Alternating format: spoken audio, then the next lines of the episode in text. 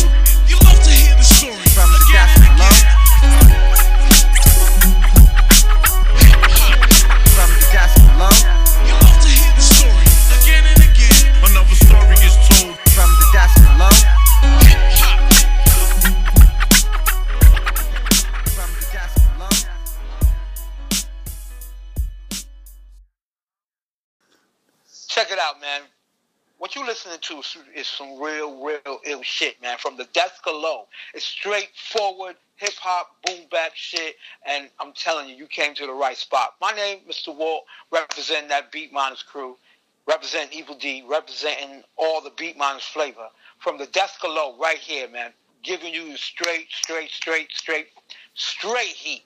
All right. Hey, yo, check this out. You know what I'm saying? It's DJ Evil D representing Black Moon, representing Beat Miners, representing Beat Miners Radio. You know what I'm saying? I got a lot of things going on. I'm a Rocksteady crew member. I'm, I'm I'm all over the place. You know what I'm saying? But right now, we kicking it from the desk of low. Word up, cold crushing it. That's right. And with that being all right, welcome back from the desk blow. I have with me somebody very special to hip hop. Um, let me tell you, a lot of people from Duck Down been appearing on the show, so it's only right that we have the one and only one half of the Beat Miners, Mr. Walt. Hey, what's up, y'all? How y'all doing? How you doing today, sir? I'm good. I'm good. Enjoying this Sunday, sir? Yeah, yeah, you know, it's, it's, it's a nice laid back day for me. Man, I can tell you one thing though. You definitely sure sound like your brother. I do, I do. Yeah. Some people say we do sound uh, the same. Okay, um, Mr. Walt. Um, I've been a fan of you since since I can remember. Um, I was wondering. Oh, anytime. Can you, you. can you take me back to your first day at the Music Factory? My very first day at the music. Your music very first day. um, it was uh, maybe April, March or April of 1987. Uh, it was a Saturday. Uh, the first day I worked at Music Factory, we did an in-store with Stetsasonic that day. Okay. So I'm like, wow, I'm already on high. as soon as we open, as soon as we open the store, right, and like I said, it's my first day there. Jam Master Jay and Run and Run come in to buy turntables, so I'm already like, wow, wait a minute, what's going on in here, right? And then later on that day, we do the in store with Stetsasonic, so I get to meet the guys from Stet. And then um, uh, I leave work early, which I wasn't supposed to leave work early that day. but I left work early because you know, I, uh, you know, it was like miscommunication with my boss. Yeah. And I'm walking down Jamaica Avenue and I see Kool Rock-Ski from the Fat Boys in a bend, Woo. and I'm like, wow, like this got to be the best day ever. So I, fr- from that day, I was very content with my job at, in Jamaica. Wow, that's one hell of a first day. Yeah, to take was- it all yeah, in. That was an amazing first day. Um, and I even heard that you sold LL Cool J's first radio. Yeah, but that was before I worked worked there. Like he bought that radio from my job, but I wasn't there working. I wasn't there yet. Oh, okay, okay. but- Yeah. Okay. Wow, that's kind of crazy Yeah. how you got to see that. Yeah. LL LL was con- and it's funny that you said you you asked me about LL and I'm watching NCIS like right there. um, LL um he was constantly in constant in the store. okay. Yeah, he would always come to the store. Matter of fact, when he was doing Mama Said Knock You Out, he would record the records with Marley, and then he would come by the store and play what he recorded. Now, at that time, was that kind of surreal to you? Because LL Cool J's coming to your store playing records. It's like, what? Um, I was two years deep into the store, like two years in. Okay. So it it, it kind of I was used to it, Okay. but but does him. See, a lot of people used to test their records in the store too. Like for some reason, our store was also a testing ground for records. So when he first did "I'm Bad" and it wasn't released yet, he brought it to the store to test it out first. Wow. So, yeah, so when he was doing Mama Sis, you see, where Walking with a Panther, he kind of lost his street edge. And a Yeah. lot of people was giving, yeah, a lot of people was giving him a lot of, a, like, rough time for that. So, he moved back to Jamaica Estates. Jamaica Estates was like a little, somewhat of a sedity area around around Jamaica. And he was his grandmother, so he lived. And he used to go to Marley's house, record the records, and then come back home.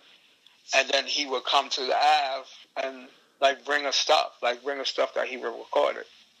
Wow. I can only imagine like Yeah. hearing like to the break Yeah. of dawn. It was like, whoa, what the hell's this? Yeah, yeah. Like I, he played, he played, um, uh, maybe Eat 'Em Up L. Oh shit. Played Milk, maybe Milky Cereal or Mr. Goodbar, and then he played a joint that never came out called Mr. Controversy. That was really dope. Wow, you even got to hear unreleased LL Cool J. We Yeah. never got to hear. Yeah, yeah. I heard a lot of unreleased records from a lot of artists.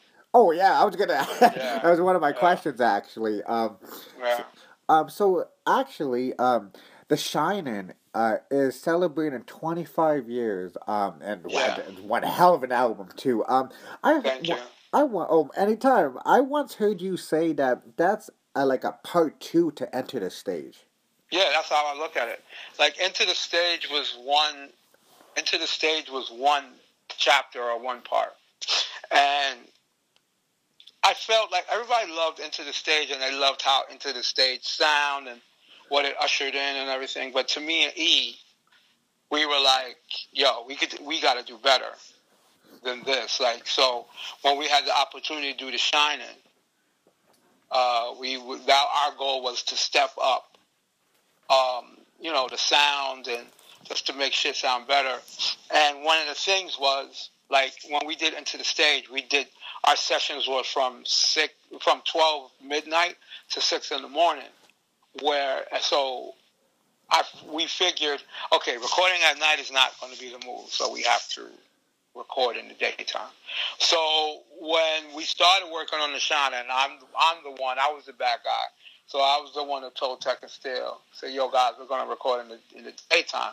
Of course they wasn't too happy about that. But, you know. I mean I told I said, listen, like your ears are fresh in the day. Like at night what after going through a whole day of whatever you're doing, at night when you're actually sitting down mixing or even tracking and stuff like that, your ears are going to be muddy from from what of all the stuff that you heard th- throughout the day. So I was like, yo, let's just hit it where our ears are fresh and we could, you know, see things in a different way or hear things in a different way. I like how But you, like I said, I like how you said that too. Like, what Yeah. what, what made you first like realize like you're like when you hear stuff different during day and night? Because I I realized that at an early age. Because your whole it, it's, like that with your whole body. Like your whole body is, if it's earlier in the day, your body's going to be fresher, whatever you're going to do. But if you're going to do it, if you're going to start doing whatever you're going to do at night without even sleeping or without even like resting or or even starting your day over, you, your your body is going to be tired of what it's went through from, um, throughout the whole day. So you want our ears to be fresh, right? Yeah. You know what I'm saying? So if you want our ears to be fresh, let us do it as soon as we, you know, like a little bit after we get up, or a little bit after we start our day. Now, I know a lot of people they must like hit you up with like um from that album too and tell you like Wreck Time is my favorite, Bucktown's my favorite. Actually, Uh-huh. one of my favorites is from that album is Next Shit. Yes, thank you. Or anytime. And like I said, I like the like the album cuts, if you know what I mean by that. Yeah, yeah. My favorite is, is Keep It Moving. Oh, is it? Okay. Yeah, okay. I love Keep It Moving. Keep It Moving was my favorite one. Now, did you give them the initial title K I M and then just like keep it moving? I was wondering like who named that. I never got a chance to ask Tek and Tek, that. Tek, Tek was the Tek is the, the genius behind all that. Like all the, the the spelling of the songs and the actual titles. Tek was the guy. Okay, okay. I see you, Big yeah. Tek. Okay. Yeah, Tek even Tek even did. I think Tek did Enta da Stage too. Like he did a lot of the ti- like not the titles, but he did a lot of the spellings on Enta da Stage. Oh, because like I'm Yeah. actually holding the vinyl in front of me right now, and I'm looking at the Yeah. spelling. I was like, okay, yeah, I see it. I I could be it. wrong about Enta da Stage, but definitely Dah Shinin'. Tek was the guy. Okay, okay. Yeah. Now, now, um, do you have like a story about like what took you the longest beat to make on Dah Shinin'? What took what the longest beat to make? Yes, sir. I don't think um, I don't think none of the beats took long to make. I think we made them in we made them in like a good amount of time. I don't think there's no beat took a long time. Like if if it was any other project, I would say yeah, this beat took long, this beat took long. But not on Dah Shinin'. I think everything, or on my end, I think everything was done at a moderate rate. Wow. Okay. Yeah. Because back then, like, this is when you guys were moving, moving. Like, you guys are still moving now, but this is when the world was just getting introduced to you guys. Yeah, exactly. Okay. Now, um, is it true that the track Crooklyn Dodgers and Murder MCs made you look at Buckshot and say, "Damn, he nice, nice." Hell yeah, I didn't really, you know, I didn't really take him seriously as a lyric, lyricist. Like I'm gonna be hundred percent real, and that's one thing about me. You're gonna get the truth Yeah. from me, and if anybody gets pissed off, it's don't don't get mad because I'm telling the truth. But Steele is an intricate part of buckshot becoming buckshot. Okay. Like- If you listen to Enta da Stage, you can tell when exactly Steele walked in the door. Mm. Like when you listen to records like Powerful Impact and Niggas Talk Shit and even even like, you know, like records like that and Who Got the Props and all that, you can tell that was pre Steele. I can But see it. Steele, any record uh, from Act Like You Want It on is after Steele walked in the door. When Steele walked in the door, everything changed. Everything changed. And Buckshot looks up to Steele as far as for lyricist. And Like it, Steele is one of the un, most underrated lyricists in boot camp and really in this game. Like this guy, I don't know if you listened to Black Moon's last record. oh, I have that on CD and uh, and my Okay. phone. Okay, well, Impossible Steele Went off. bodied that song. Bodied that song. Yes, and, I, and I'm glad like when they like when they released all two like when uh, Steele was like I love when they get like really heartfelt like Dreamland like I felt that record by Steele. Yeah, yeah. yeah, yeah. Okay, so I can I I can definitely see that. I'm gonna go back and listen to that album after this and actually Listen, go yeah, back listen that to mind state. Impossible and listen to Steele's verse on it. It's like he really, really like wow. Um, the first time you ever met Tek and Steele. I've met I met them over here. I met them at my house. Okay. Um, yeah, uh, Buck brought them through, and automatically I like I took to Steele. Like me and Tek, me and Tek Well, we, to this day we still don't see eye to eye on a lot of things, but there's always a respect there for me and him. Yeah. He's I'm June second, he's June third. Okay. Oh Right. wow. Yeah, but there's a respect there, but we never really, really like seen eye to eye on a lot of things. But like I said, there'll always be a respect there, and and uh, you know, it's just we know what we, how we work with each other and stuff like that. But me and Steele clicked like from day one. Okay. Now I was Yeah. curious, like, cause I, cause I, cause I know from back then Tek never used to talk. Can you remember like the first time you got Tek to talk? I don't remember. okay, I just have to ask. uh, um, so um, that's actually interesting too. How you took to Steele uh, more too, and it yeah, also like me showed. still, still, we were more. I have a thing like if I could talk to you about life, like if we could, if if, if we meet on some hip hop shit, that's cool. Yeah. But if we could talk to each other outside of hip hop, like just about life and what's going on with your kids, what's going on with your mom, what's going on with my kids, whatever, whatever, blah, blah, blah. And when we ask each other questions like that, that means we have something more than this hip hop shit. Yeah. And that's the type of relationship I have with Steele, where, where, um, you know, I have a that relationship with Steele, uh, and it was always like that from day one. We always had that type of relationship. And that's what makes a strong collective too, is just Exactly, having a yeah, relationship outside yeah. of the music. Yeah, outside of the music. Okay. Yeah. Um, you and um, Evil D broke a lot of records in your time. Can you remember the very first time you heard Mobb Deep? Oh well, Mobb Deep. We knew. First of all, I knew Prodigy way before he was in Mobb Deep. Like, Okay. Prodigy used to come to the record store every Saturday. Every Saturday, Prodigy, but Havoc wasn't with him. He was with some other guy. But every Saturday, Prodigy would come to the record store and buy records. So then, when we heard, um, I guess it was peer pressure and and um, hit it from the back.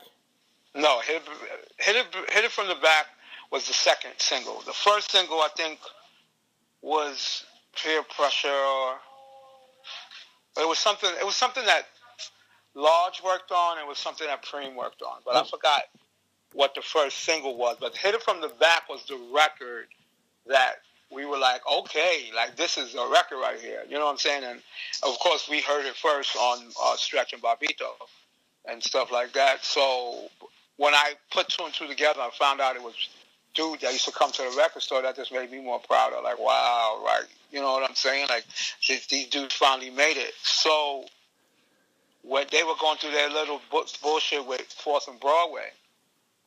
At this time, we came out and we were doing our little thing and stuff like that. Buckshot was very vocal on them getting off of Fourth and Broadway Okay. and getting them to Loud. Like Buckshot kind of helped that happen. Wow. I can only imagine Yeah. if they would have Buckshot- stayed on the Fourth and Broadway. Buckshot was very vocal in that.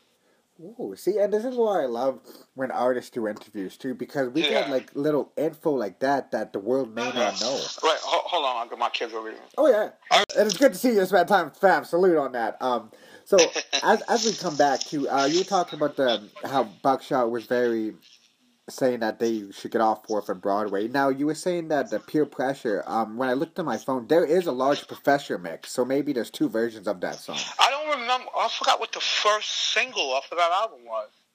I think it was Peer Pressure There's the peer pressure DJ and Flavor of the. Non-Believe. Uh, there, yes, that was it. It was all right. So those, that's the first two records I heard. Okay. But then Hit It From the Back was the record that took off, but still Fourth and Broadway didn't know what to do with that with them. Man, I can only imagine like if they stayed Yeah. on that, and we ne- probably never would have got the info. Yeah. So they go to um, they go to Loud. Buckshot kind of sets it up for them to go to Loud. They're at Loud.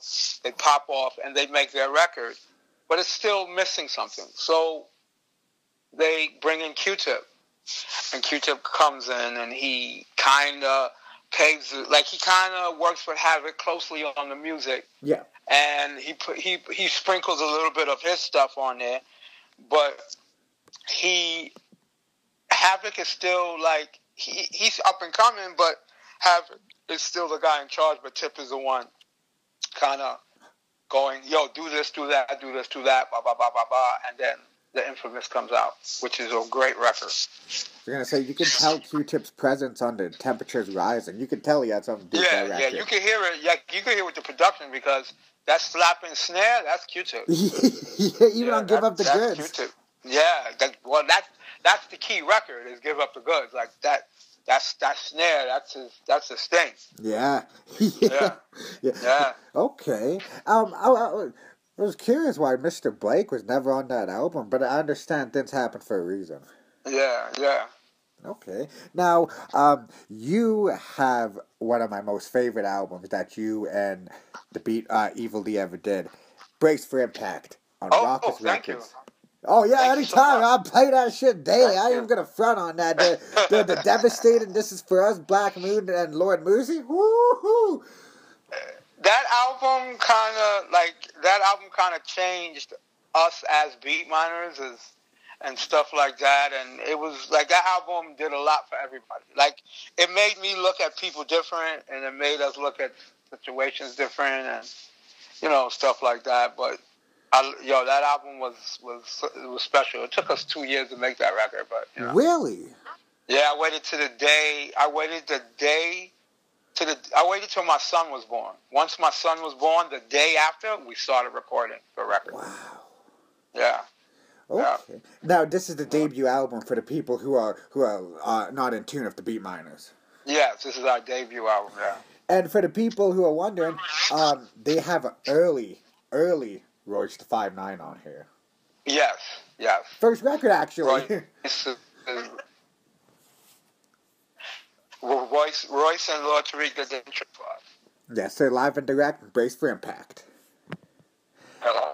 Yeah.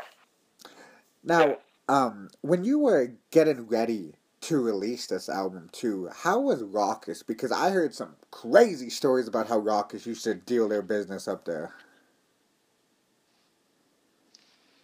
Um. So, were you asking me how were their business wise, or Oh, like no, just like how was it like in the like walking in the Rawkus buildings? All right. In the beginning, Okay. it was an honor to be on that label because I was just loving the music that they were making and the music that they were putting out. You know what I'm saying? Like they just they just um they just been um they just was making great records and they were just making uh, great moves. Um and every record that they made was just uh, something great for hip hop right? So, um, wait, hold on, I'm sending a text real quick. Oh yeah, no worries. Um, uh, um, so they were just making really, really great records. So us just being a part of the fold, I just really, I was excited to be a part of that. So once we got in the mix and we started actually being a part of the family and just seeing, you know, being up in the like actually being one of their artists and and being you know like I said a part of the family we Yeah. saw things differently and uh, we saw a lot of the bullshit like as far as for the workers go like a lot of the workers I never had an issue with them Yeah. you know what I'm saying because I'm never I'm not even really I just never had an issue with nobody that worked there except for maybe Black Sean the A and R he was just bullshit A and R but um yeah he was he was full of shit but um um, everybody else I loved. And Jared and Brian, who ran Rugged, they were a bunch of dickheads. So I, I just, after a while, yeah, they became dickheads, and I couldn't fuck with them. But see, this is why I fuck with you, Mister Walt. You tell the truth, Yeah. and because like, yeah, um, you know when the situation's not right. It's like I can't fuck with this no more. yeah, yeah. I can't. It was just some bunch of bullshit. And then they were, they were, they were saying, um, like one of the guys that worked up, I forgot what his name was. Was like, we over. Someone gave us the, uh, the inside number to their um, phone, to their um, calls I used to have. I used to have like a call like maybe Thursdays, every Thursday at twelve. Like we had the we would call in but never announce ourselves on the line. Okay. So one of the guys was saying, "Yeah, you know what? We're not going to put our all into this beat miners thing, whatever, whatever, blah blah blah. Like we're just going to do this, and then we they're local. We're going to keep them local." Damn. When I heard that, I was tight. Yeah, I was tight. Yeah, I don't blame I you. was tight. Yeah, I was tight. They was like, "Yeah, these guys are really not going to do well, so we're just going to keep them local." And when and when then when I got it that call and I mean when I was on that call when I heard that I, I looked at them totally different. That's when I became the like Evil D is the good guy. I'm the bad guy.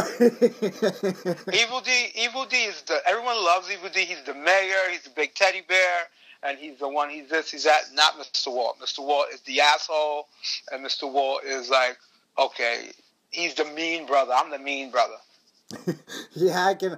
Yeah, Uh, I'm the mean brother. well, even like uh, some of the stories, you can tell like you were. I don't like to say me. You were like the more serious one too. Like I can. Well, I'm the I'm the older brother. I'm my mother's oldest child. I'm the older brother, so I've gotta make sure that I'm not saying that you know my brother is what, what is like a bullshit house, but I'm the one that's going to tell you what you need to hear, and I'm going to tell you the truth. I'm going to tell you the straightforward truth. Like, okay, this is what's going down, and this is how we feel.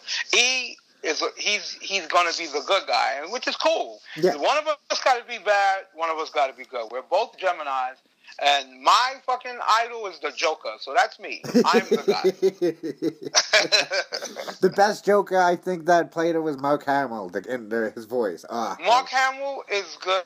Uh, the best Joker, I will say, is Heath Ledger, but Joaquin Phoenix was great. Whew. The only matter of fact, really, the only one I had a problem with is Jared Leto. I think Jared Leto Yeah. is the worst Joker of all time. Oh, I feel will you. put, I will put Mark Hamill over him, and I will put Cameron Monaghan over him too. Oh, yeah. Yeah, Cameron Monaghan was really, really good as a Joker. he was. He Yeah. really was. Yeah. Um. Okay. So now that I get a more perspective on that too, like I can, I can only imagine you telling E sometimes, go do security. What? what wait, telling who? Telling who that? E when you used Why to. would I tell E that? oh, because uh, at the record shop, I used to hear stories in interviews that uh, E that he's like Mr. Walt just be like, "All right, you're tall, you're doing security." to my brothers? Yeah. Well, uh, all right. That was only one time. Oh. we, we were doing an in-store with, with um, Big Daddy Kane and Ice-T. okay. And we needed extra people to work that day. So uh, my brother, he was tall, but I was like, and, you know, I was like, listen, guys, I need you guys to come in and do extra work. I think it was him and 5FT. I was like, yo, Oh, come in and work in Jamaica with me, work and just do security, make sure everything is cool. We're doing an in-store with Kane. And the in-store was so out of so out of control. Oh, I bet. This is You Big like- Daddy Kane was at his high, his Yeah, prime. so we only let like three people in. Jamaica Avenue was on lockdown. We only let three people in, and then we had to shut it down. Jesus Christ. And people, all everybody on Jamaica came to see Kane. Oh. Nobody came to see Ice T, so Ice T was feeling some type of way about that. he was he was tight. And for the younger kids listening now, that this is before Instagram and social media. Yes, this was before all that crap. Yeah. Yeah. when you actually had to go buy the magazines to see it too. Exactly. Exactly. Because um, in this day and age, we actually look back and actually start to appreciate being in print. Um, and that's an honor because not that much of these kids can say, "I've been in print magazines like you have." Yeah, exactly. Exactly. Um, do you still have any of those old uh, magazines or article clippings that you just cut out and framed? Man, I may have one. I I think in my possession I got a couple, but I me and E only did a cover issue. Like we had a cover story Okay. once in our career, and it was for this overseas magazine. So I kept, I made sure I kept that magazine. Oh yeah. But the sources and the XXLs and the Scratch magazines. When I moved, like I used to live in Flatbush. Yes. Um, like in not from '99 to 2003. I left a lot of shit over there. And it was really, I left all my source and XXL and Scratch magazines over. I was really upset about that. But, Wow, you yeah. just said Scratch Magazine, Yeah, the mixtape Scratch magazine. magazine is my favorite magazine of all. Me And too. Jerry um, Barrow is the one, the guy behind that. So Jerry is doing much bigger and better things now. Yeah. But every time I talk to him a lot, and every time I talk to him, and I know he hates this, but hey, every time I talk to him, I always beg him, "Yo, bring back Scratch magazine, yo!" Like that was the that was the true. I looked forward to that. Like the source after a while was bullshit, and XXL was after a while was bullshit. Yeah. But Scratch magazine was always straightforward, and it was just what we wanted. It was what we wanted. Man, I remember seeing that, like that, uh, the one that made me like, I was like, "Oh, this magazine is the shit. Was the Nas Yeah. and DJ Premier issue? Was like, Nas and Premier on the on the cover. yeah, and Yeah. I love the thing about I love that mixtape. It always showed love to the producers. Yeah, that's what I loved it, man. Like a lot of people, you know, before people were actually saying their names on the records. Like Pete, Pete was the first one to do that. Like no one else was the first one. Pete, Pete Rock was the first one to go with the saying your name on the record and making your presence known on the record. But now it's a part of the tagline is in. But before all that, yo, no one gave a fuck about the producers. No one cared. yeah, Which was unfortunate. It was really bad. yeah, because I always tell people this too. The producers deserve just as much credit and shine as the artist does because they're the ones who made the beat that you're bopping your head to. Exactly, but they don't look at it that way. Yeah, but don't. I- I'm changing. I'm trying to change that on here because in the media, I'm trying to change this media game by, by giving credit to the DJs and producers as well. Thank you, thank you so much. Oh, anytime, Mr. Walt. Because, like I said, you are one of the very important figures in hip hop too. Like, Thank you. hell, you even did one of Eminem's first records. Yeah, I did. I did his first one of his first joints on Rawkus. Um, uh, we were- we were doing what was that? Uh, Any Man. sound bombing. Yeah, Sound Yeah. Bombing too. It was sound bombing too, and like I said, I was just so happy to be a part of Rawkus in the ver- in the very beginning before they showed me their assholeisms. Yeah, Uh, I like that. so, um, Jarret was like, "Listen, I got this kid I want you to work with." So I said, "Who?" He said, "It's this guy from Detroit. I want you to. He's a white guy. I want you to work with him." I was like, "Yo, man, listen, I trust you. You know, uh, whatever you want to do, I'll do it." So we go to the studio that day. Um, I bring beats and Paul. I met Paul first. Wow. Paul Rosenberg. I was like, "Hey, what's up?" Blah blah blah. This and I thought it was him who was going to rap. I was like, "Yo, this guy looks like a fucking Paul Bunyan guy." you know. But it was like, nah, this I got this guy named M, this guy named uh, Eminem from Detroit. So I was like, oh, word? I was like, okay, he's in the lounge. He was just sitting there chilling. I walk up to him, hey, what's up, Mr. Walt? He said, hey, man, Eminem was real cool, right? So he comes in, he picks the beat, um, and me and my engineer Karen was there. I think Evil Evil was there too okay. and he goes in the booth. He already knew, he heard the beat. He already knew what he was gonna say. He goes in the booth. He says, "Yo, I'm ready." I was like, "Oh, okay, cool." The first thing he says is "Hi," and once he said "Hi," I looked at Kieran. Kieran looked at me, and we said, "What the fuck did we just get ourselves into?"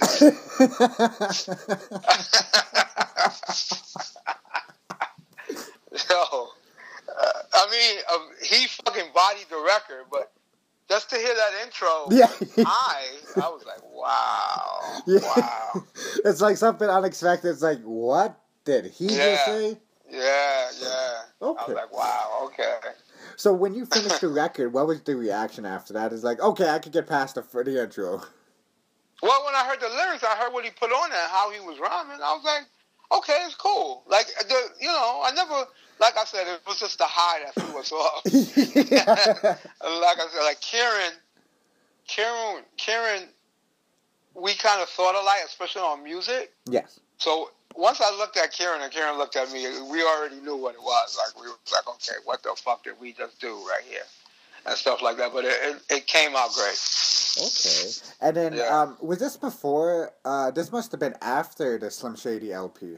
No, the, the Slim Shady LP uh, didn't even drop yet. Like Oh, we didn't wow. even hear anything. I didn't hear anything about Dr. Dre until after we recorded the record. Like I didn't hear anything about Dr. Dre. I didn't hear anything about Aftermath. He was supposed to. Matter of fact, he was supposed to be on Duck Down. He wasn't supposed to be on Aftermath. Really? He was going to be on Duck Down. Yeah, he was. He was getting ready to sign to Duck Down. wow. And then Dr. Dre came in, and the rest is his- history. So- And plus, look, look, Aftermath, what they did for Eminem, Duck, Duck Down would never, ever done that for him.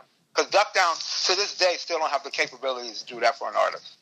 Well, Duck Down is respected at most places, though. But a lot of people they do know Eminem more than Duck Down, though. But, but Yeah. M always does show love to you guys too. Like one of the records that mostly people don't even know. He he did he remixed. I got you open. Okay, you want to talk about that? I'm, I'm going to tell you the truth behind that. Oh yes, please. I, I'm kind of upset about that record because number one, he didn't let no one let me and Evil know that he was doing the record over. Not even Drew and Buckshot. Oh damn. They did it behind our backs, right? A friend of mine who was working with Dre and them called me and said, "Yo, they're doing your record over." Damn. So I said, "Oh, okay." And Drew knew about it, but Drew never, Drew never said nothing to me, but and and stuff like that. But he knew about it, right? Okay. So Buck and Drew go and they they do the record with M. And again, like I said, no one reaches out to me and E. Right? The record comes out, and in New York, over here in New York, like Flex is playing the record, and everybody's like, "Yo, whoa, wow, the record sounds dope." And of course, technically, it's just it's the instrumental to "I Got You Open," right? Yeah.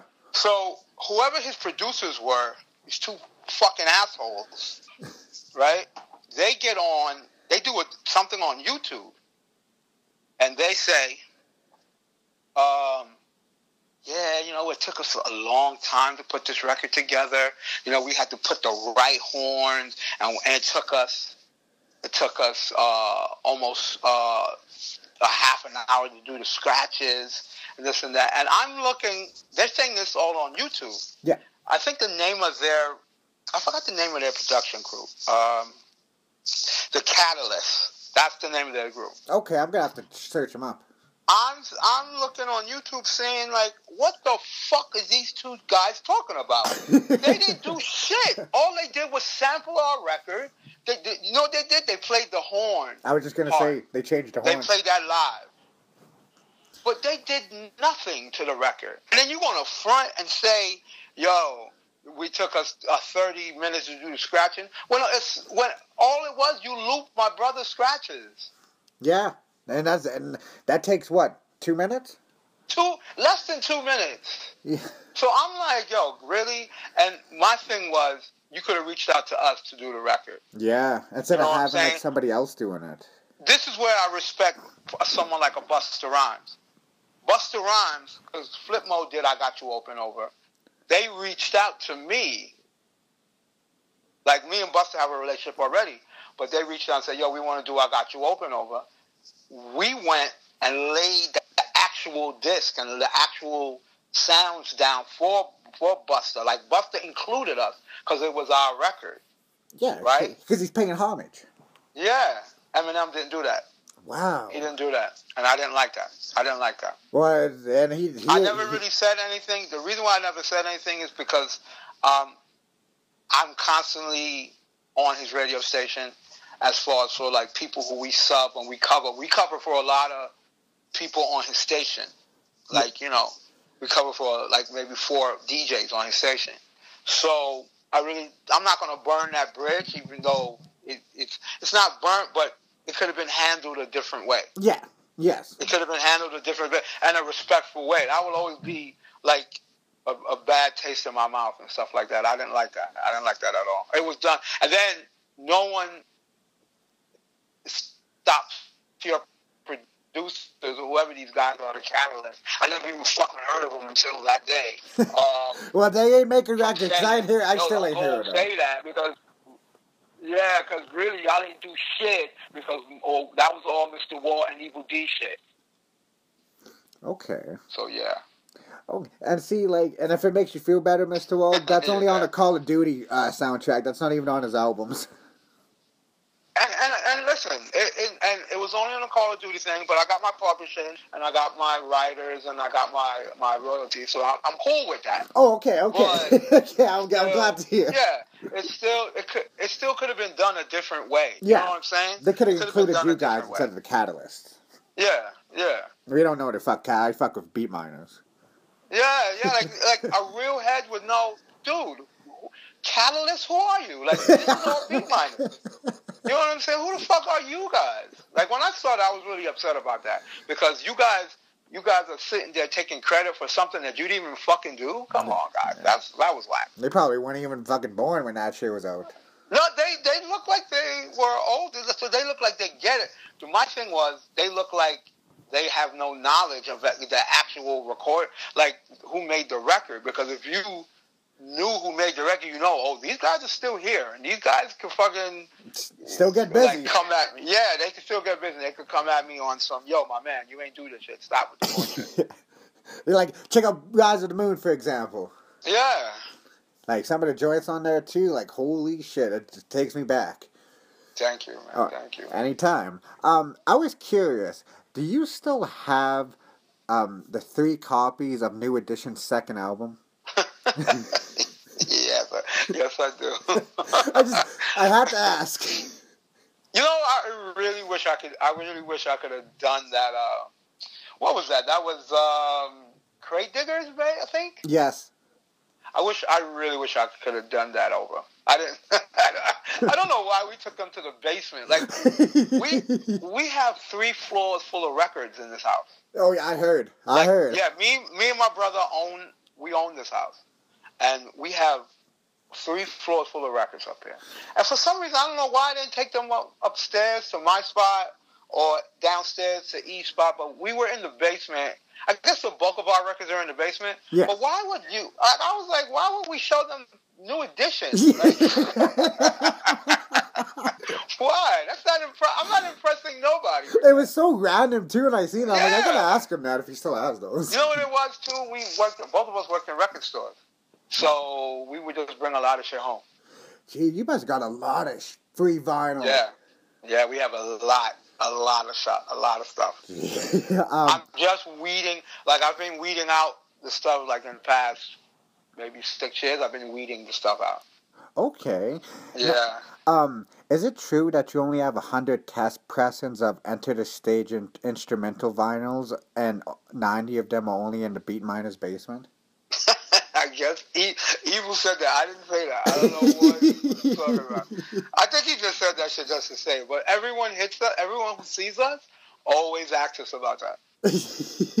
yeah, because that's the those will go for nice, nice price on eBay. I'm like, what?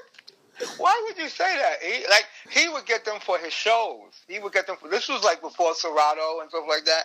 He would have the like the acetates and he would get the acetates for the shows. Okay. So I don't know why he even put that out there. now, um, one of the stories that you guys always share, um, I always wanted to know about too. Is it true that you? Well, it is true, but you guys used to go like the name Beatminerz. You guys used to go to this um, record store. I forget what it was called, but in the basement there'll be water, rats yeah, floating. it was um, it was a spot on Linden in East New York. Okay. We I forgot the it was like a a flea market type spot. Okay. Liberty. It was on Liberty. Excuse me, Liberty. And we would go. It would be me, Baby Paul, and Evil would go. Sometimes we would bring Q-Tip with us. Sometimes Rashad Smith would be in there. Um, um, Buck Wow sometimes would come down from the Bronx. Wow. DITC. Yeah. Well, you know that's that's always been our brothers, like from day one. Like Yes, sir. though that's always that like we're extended family. Like Beatminerz and Digging in the Crates is just one big group. Yeah. Yeah, it's just one big family. Like the other, like this past um, Tuesday, we all, um we all Wednesday we all got together. It was for Lord Finesse's fiftieth birthday party. I was just gonna say that. Yeah, we was just all of us were together, and we were just you know we was there for our brother. Yeah, and it also shows too that you guys have genuine respect and care about the friendships. Because if you guys were just in it for the music, you're like, oh, just whatever, it's his birthday. But you guys actually celebrate life together, and that's what I love. No, about that's it. yeah. That, that those are those guys are my family. Um, the the the bond between us, the really connecting bond, was uh, is um, me, Ness, and um, and Buck. Like we we are like those. The us three are like the, that's where the bond is like right there. Like I love show and stuff like that, but show was always show was so mysterious, and show was always yeah. yeah, show was always to himself, and but you know I love show, but the, I I always used to be with um Buck and Ness, and you know this was when Easy LP was down with them, and OG like OG is everybody. When we have an issue with something, Joe OG is the one that rectifies the issue with us and stuff like that. So it's always been, you know, and when I say issue, meaning like um, MPCs and and you know uh, uh, any Akai issues like computer issues. OG is like the tech, the technician of technicians, and he's an incredible producer. Oh yeah, yes he Yeah, is. incredible producer. So yeah, so you know, digging in the crates and Beatminerz is just one thing. It's one. Okay. Now, have you guys ever thought about coming together for like a supergroup collective producer album? That would be dope, but I guess we have different. Everybody has different visions now, so I don't know if that would be like if we were to we would talk about it in our heyday, it would have popped off. But you know, well, well, yeah. well, well, let me let me hold you up, Mister Walt. With now with the Griselda and Royce the Five Nine, with lyricalism and these hardcore lo-fi beats making a comeback, I think now would be the perfect time for you guys to do that. That shit would be would get the recognition it deserves. But you know when we do come together, like we come together on albums. So we first all of us came together on Jewels on the OC record, right? No, really, we came, we started. We did the Mic Geronimo record. I was just gonna say the natural. Yeah, we did Mic Geronimo shit first, and then we did other albums. But what stands out is the OC Jewels, and then recently, we last year we did we did the David Bars EP. Like show got a, he got him at premiere. Got this kid David Bars that's really really dope, and I did a song on there. And of course, majority of the work was done by Show, uh, Ness, and and Buck and you know Breakbeat Lou had did a song on there too. But usually when we all when Beatminerz and DITC meet up on a project, that project is is like a, a great project. Oh yeah, yes. Yeah. Okay. Now, with you having an extensive production discography too, do you have any favorite instrumentals of the songs we now know? Wow, instrumentals. Um. Hmm. You I- talk about your favorite beats? Yeah, yeah. Maybe like uh, maybe like MOP fa- First Family for Life, or um, I really like that beat too. Oh, I, like, I, like, I really like the mix that Eddie Sancho did on that. That was an amazing mix. But it's just so many of the beats like Bucktown USA and okay, yeah, that that is Tight. really Yeah, Bucktown USA I love. yes. Tight, um, Rodiga Tight, uh, Trade Money, Dilated Peoples. Um, it was so many. Onslaught, Onslaught to me, Onslaught is my favorite Black Moon record. Whew, that's actually it's uh, you guys are celebrating the anniversary for that record. Yeah, 20, 21, right? 21 sir. years. Yeah. Yeah, I- Duck Down dropped the ball on that one too. Um, I was gonna say that was Yeah, the one that they dropped the least pushed because I noticed the one after that got a lot more recognition. No, Duck, Duck Down dropped the ball on that because in New York, right, we. All right, so the first single was Onslaught and Showdown, right? Yeah. And Onslaught was bubbling, right? And we already knew the power of two turntables and a mic. Like, we already knew what that was going to do, so we was holding that. One of the idiots at Duck Down, I don't know who it was, let Flex hear two turntable on the mic. He automatically loved it, and he started bl- blowing that record up when we had Onslaught out as a single. So the record turnaround killed Onslaught, right? It killed Onslaught. So two turntable on the mic blows up, but then one thing about the whole Black Moon aura uh, is, or the Black Moon thing is, whenever we put a record out, someone put the same uh, uh, a record out with the same beat that we use. So if you look at the first album, I Got You Open, we had the Barry White shit, but then Ill and Out Scratch had the Barry White shit, right? Oh yeah. That pops off, like, and then you know the second album was on. We had Heartbeat, two turntable and Mike DMX had his Heartbeat record. That's what pop off. And with the third album, Total Eclipse, we had the the um, Stay Real, and Jay Z had the PSA shit. That's why that record sounds kind of. Yeah. Yeah, I never That- thought of it like that the Black said Moon that. aura. This album is the first album no one has ever. They didn't do it because a lot of shit that we fucked with was a lot of obscure shit. Wow, I never knew. Okay, now Yeah. that you put that into my perspective, that that is Yeah. so true. That's always been the Black Moon, the Black Moon thing. Damn. Okay, I was gonna Yeah. say because the total, because like um, on my opinion, I didn't like Warzone that much. Like I loved Onslaught and the track of MOP and Teflon and Five, but but the Total Eclipse, like the way shit is, that is my shit. I drink that Yeah. my morning coffee Thank you. anytime. Um, Warzone was it was just no the vibe wasn't there between us and Buck. Like the vibe wasn't there. There's, there's a couple of great records on there. Like I throw your hands in the air. Oh, I yeah. really, really love. I love that record. Of course, Onslaught, Warzone. Um, uh, of course, two turntables and a mic. Um, An- Annihilation. That's what But it was called. chat really- MLP. Yes. Yeah. There's really no connection. There was no connection there Okay. with us and Buck on that second album. Now and then, and, and like even like when you guys come together for like Rise of the Black Moon, you guys never Uh-huh. lost a step. If anything, you guys got better. I mean, I I feel like me and E, our approach to this music is we love music and we love hip hop and we love doing this music shit, but we also love our sound. Yeah. And you can't come in and say to us, "Yeah, I want I want this record to automatically sound great," following a Cardi B or following, um, you know, whoever. I want you to do you. And a lot of people were like, uh, I need you to take the bass out and do this and do that. And I was just looking at people like, you guys are high. like, come on, dude. This is our sound. Like, come on. yeah. Like what You the what hell are you smoking that Yeah, Reggie? like- Me and E take time when it comes down to like our beats and stuff like that. Not all, not all the beats are great, but we put time and effort into our shit. yeah. that's And- not just something you whip with- up. and especially with Rise of da Moon, we did that.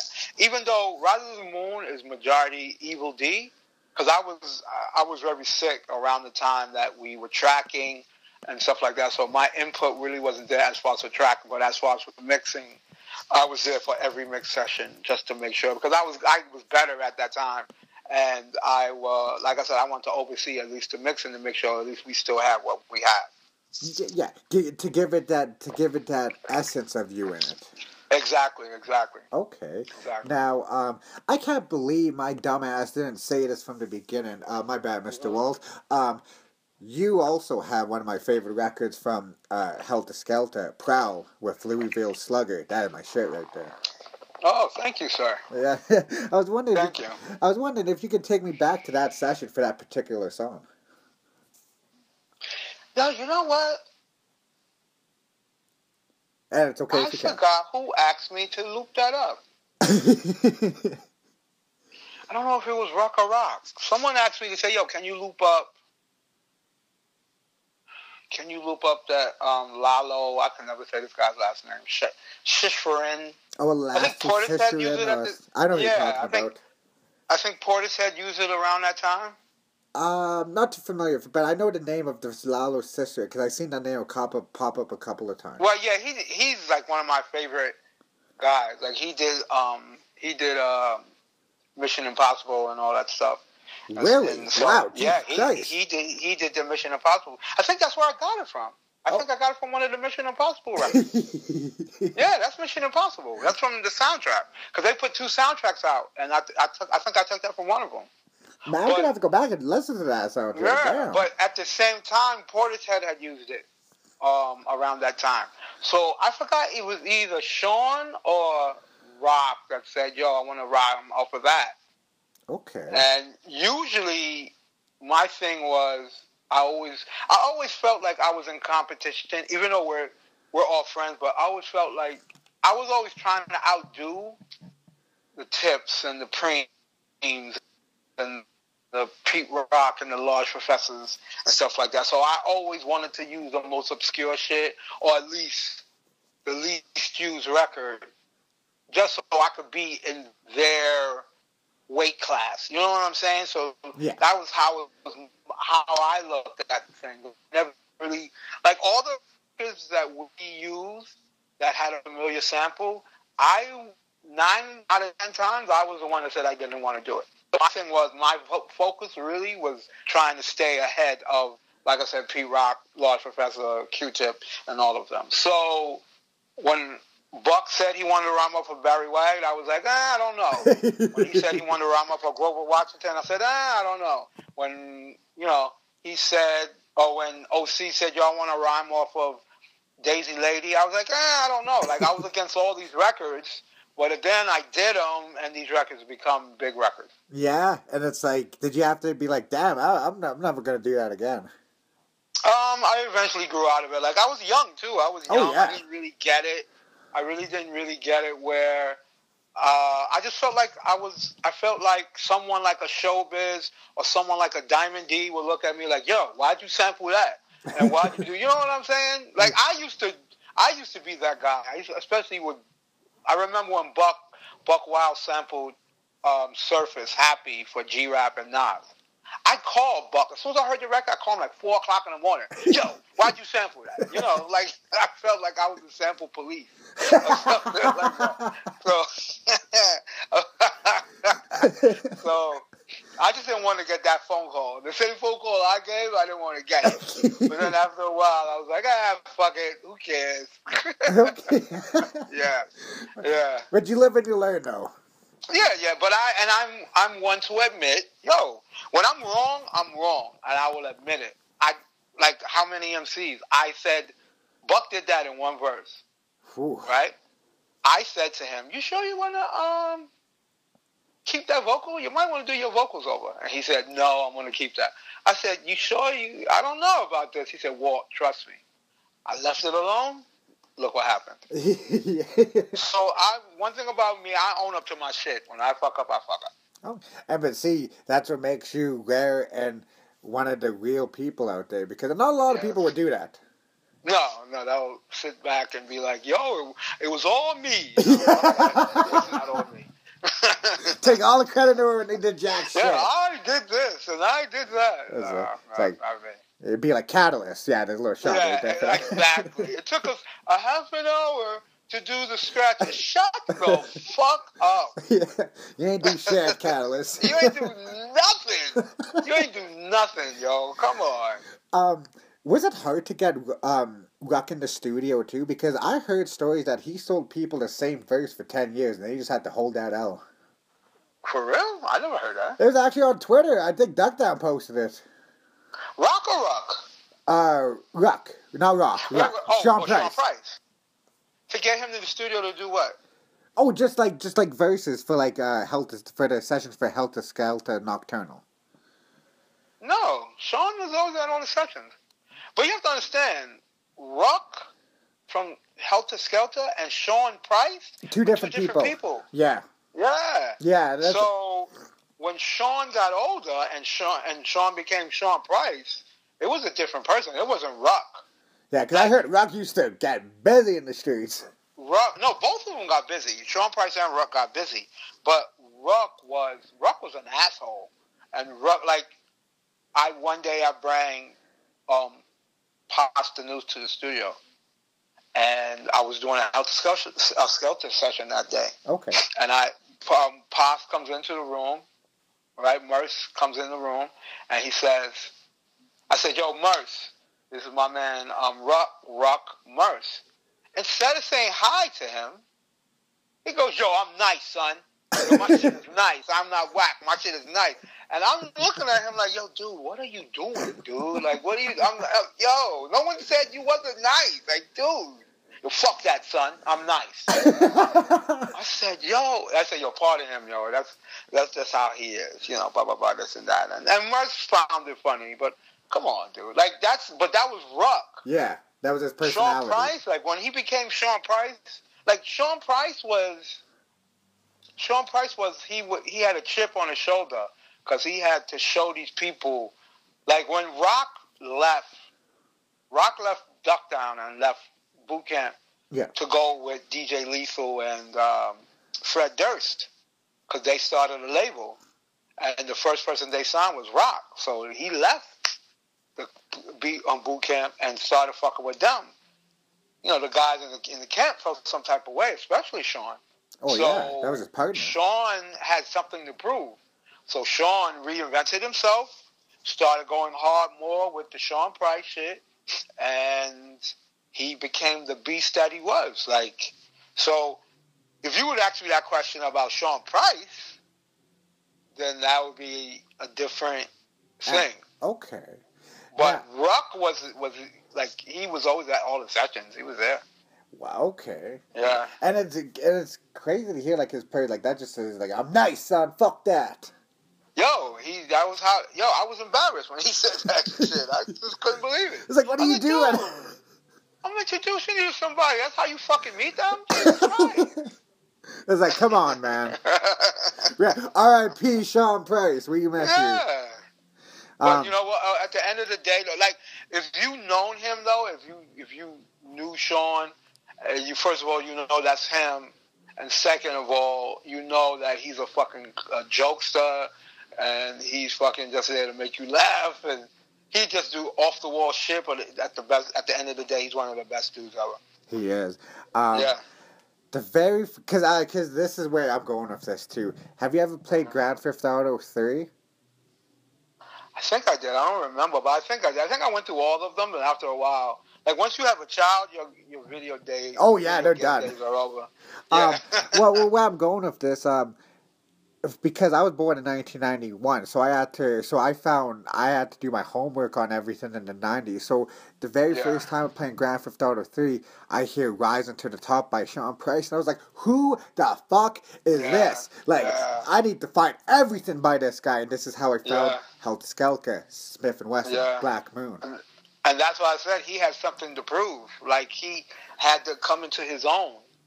So he took pride into all the shit that he made. Like he wanted you to hear. Like he was going to make sure you heard every record that he made. Oh, he he made sure he did. Oh, yeah, he accomplished that. Yeah, yeah. Okay. Now, um, have you ever been uh, reached out for somebody's like, hey, um, Mr. Walt, we want to have you in this, uh, one of your sons in a video game. Has that ever happened to you? Well, we did the music for NBA 2K. Really? Yeah, we did like when when the first one that came out Yeah, the very on first the 2K. Dreamcast one. I remember that. I think Allen Iverson was on the cover. I'm actually, just gonna look through my Dreamcast collection. I actually have Yeah. yo, yo, dude, seriously, you have like your Dreamcast collection like right at your at, at your fingertips, like really? um, I'm actually sitting right beside my shelf with all the CDs in it. wow. Yeah, I'm a nerd. For the people out there, they know Low, Low gets busy, but I, I love that street hip hop, that vintage 90s shit. That, wow. that- it is uh, Allen Iverson on it. Yeah, we did the we did beats on that one. Oh, really? Okay. Yeah, we did beats on that open one. this bitch up. I think it's that one, or maybe it's. I think yeah, I think it's that one, and then on one of them, I know take that. I think. I think they used take that on one of them. Okay. Yeah, I think take that was on That's one one of them. hell of a good look, though, for like, just for like one of the ones you just threw out there, NBA 2. Yeah. That's the very first 2K, NBA mind you. Yeah, we did the beats on that. These guys are on 2K20 now. Yeah, yeah, yeah, yeah, yep. Okay. Yeah. A little piece of history right there for you youngins out there. If you don't know Dreamcast, tap the fuck in. Yeah, yeah. That's my shit. Shenmue. That's my shit right there. Jet Set Radio. Um, um, so, Mr. Walt, um, I really appreciate your time. Um, it's this all is good, man. this is a question um, I ask at the end of each episode because Okay. I used to, when I hear interviews, I used to hear different perspectives on motivation or how people get through certain shit. So maybe there's somebody out there that really looks up to you. And, and, and you can answer this whatever way you want. That's why I ask everyone this, because nobody has the same way of answering this question. Uh. With that being said, do you have any words for somebody in a dark place trying to see the light? Uh, just in life in general. Yeah.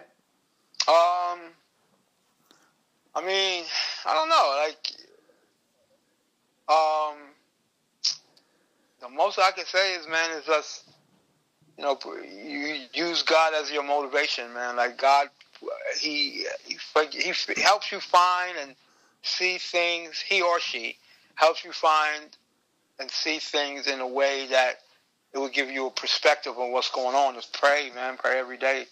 You know what I'm saying, and and just keep a good a good line open to God, and like I said, through prayer, everything should be okay.